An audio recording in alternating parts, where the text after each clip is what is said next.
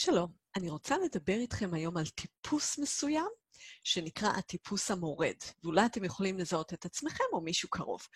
אז המורד הוא מישהו שלא אוהב להיענות לציפיות, בקשות ודרישות מבחוץ, וגם לא מבפנים. אז הוא לא אוהב שיגידו לו מה לעשות, אבל גם באותה מידה לא אוהב להגיד לעצמו מה לעשות. אז מישהי כתבה השבוע בפייסבוק שהיא אמרה לעצמה, תסדרי את הבית, ואז היא ענתה, את לא מחליטה עליי. אז זה המשפט של הטיפוס המורד. ואני מדברת עכשיו מתוך ספר שאני ממליצה בחום של גרצ'ן רובין, לצערי זה לא בעברית, נקרא Four Tendencies, ארבע נטיות.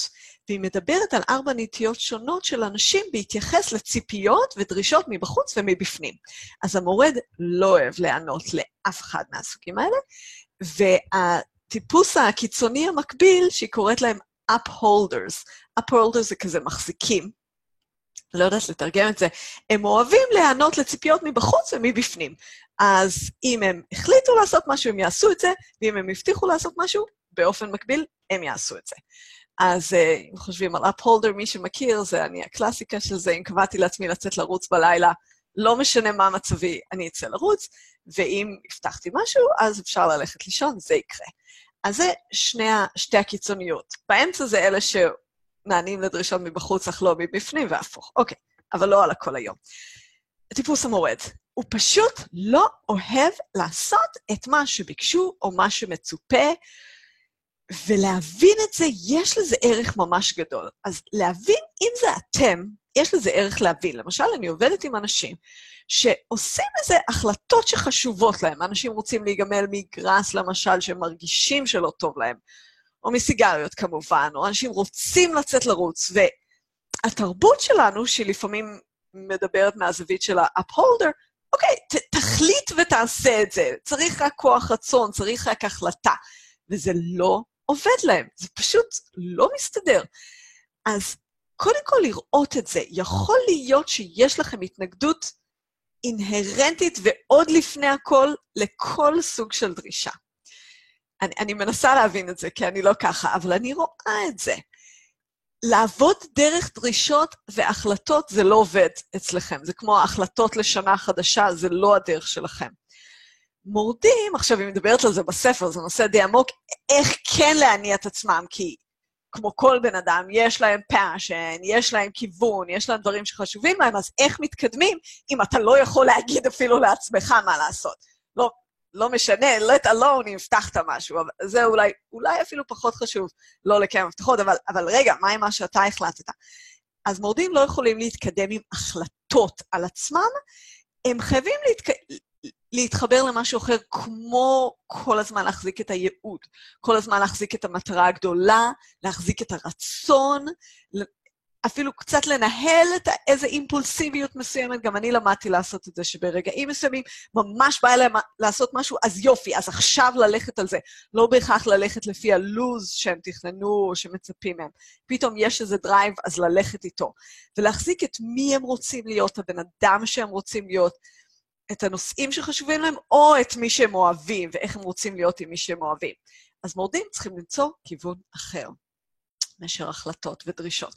עכשיו, אם יש לכם לידכם מישהו מורד, או שזה משפחה, חבר, לקוחות אפילו, בעיניי זה עוזר מאוד לזהות את הטיפוס. לי, לי, מי שבקיצוניות השנייה, נורא קשה להבין את זה, ואז אנחנו מרגישים שזה נגדנו. אז למשל היום, יצא במקרה שרצתי היום פעם ראשונה בחיי חצי מרתון. זה הפרויקט, נדבר על זה בהזדמנות אחרת. הייתי מאוד מאוד עייפה. עכשיו, תמיד כשאני חוזרת מריצה, אני מכינה לעצמי שייק או סלט, והפעם באמת הייתי כל כך עייפה, ביקשתי מבן הזוג שלי שהוא יכין לי שייק. הוא אמר, בשמחה. אמרתי, אוקיי, הוצאתי את הפירות שאני רוצה, בדיוק מה אני רוצה על השי, שלא אצטרך לשבור את הראש, ובכמות שאני רוצה, תלשתי איזה חצי צרור פטרוזיליה, שמתי את זה על השי, שמתי צנצנת, אמרתי, הנה, תכין לי שייק, שים את זה בבקשה בצנצנת, וחיכיתי. והלכתי להתקלח. ואז חזרתי ועשינו רק כוס עם שייק. ואני כזה, אה, תודה רבה, זה מאוד טעים, ו... ואיפה הצנצנת? השאר בצנצנת? ולא, הוא הוא לא עשה לפי מה שביקשתי, אז הוא הכין את, ה, את הכמות, אבל זה היה בשביל שנינו. אז עכשיו, בשבילי זה כזה, אבל ביקשתי, ביקשתי כמות מסוימת. עכשיו, אם לא מביאים בחשבון את הטיפוס, המורד, אז זה באמת נורא מעצבן. מה היה כל כך מסובך בבקשה שלי?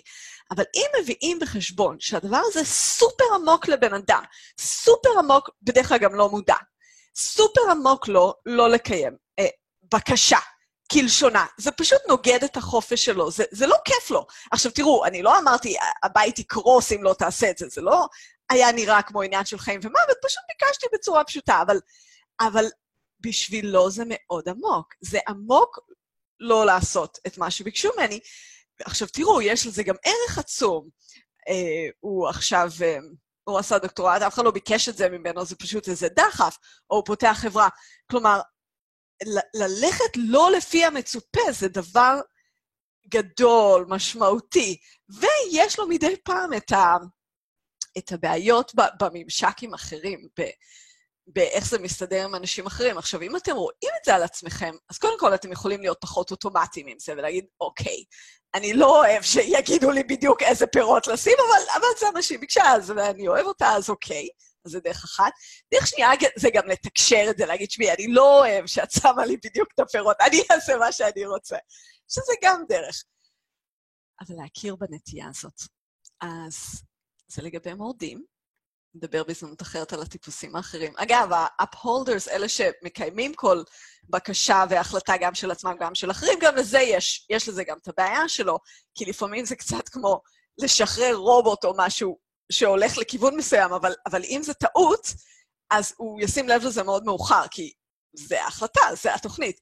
אז הייתה מתישהו שנפצעתי קצת בריצה, אבל המשכתי את כל אותו שבוע, המשכתי לרוץ לפי התוכנית שלי, כי הייתה לי תוכנית, עד שכבר לא יכולתי ללכת, כי הייתה לי תוכנית, וביום חמישי יש מרוץ, אז, אז אמ, גם לנו אנחנו יכולים ללמוד להשתחרר מהאוטומט הזה של תמיד לעשות את מה שתכננו, והבטחנו וקבענו. זהו להיום ממליצה בחום, שוב, קוראים לה גרצ'ן רובין, הספר נקרא Four Tendencies. אני מאמנת אישית, אפשר לדבר איתי על הנושאים האלה, אם אתם מוצאים את עצמכם. מורדים לרוב זה טיפוסים שקצת קשה להם אה, לכוון את עצמם, מן הסתם, זו הגדרה. אה, אפשר לדבר איתי על זה, ויש הרבה דרכים לעבוד עם זה, ובכל זאת להתקדם. להתראות.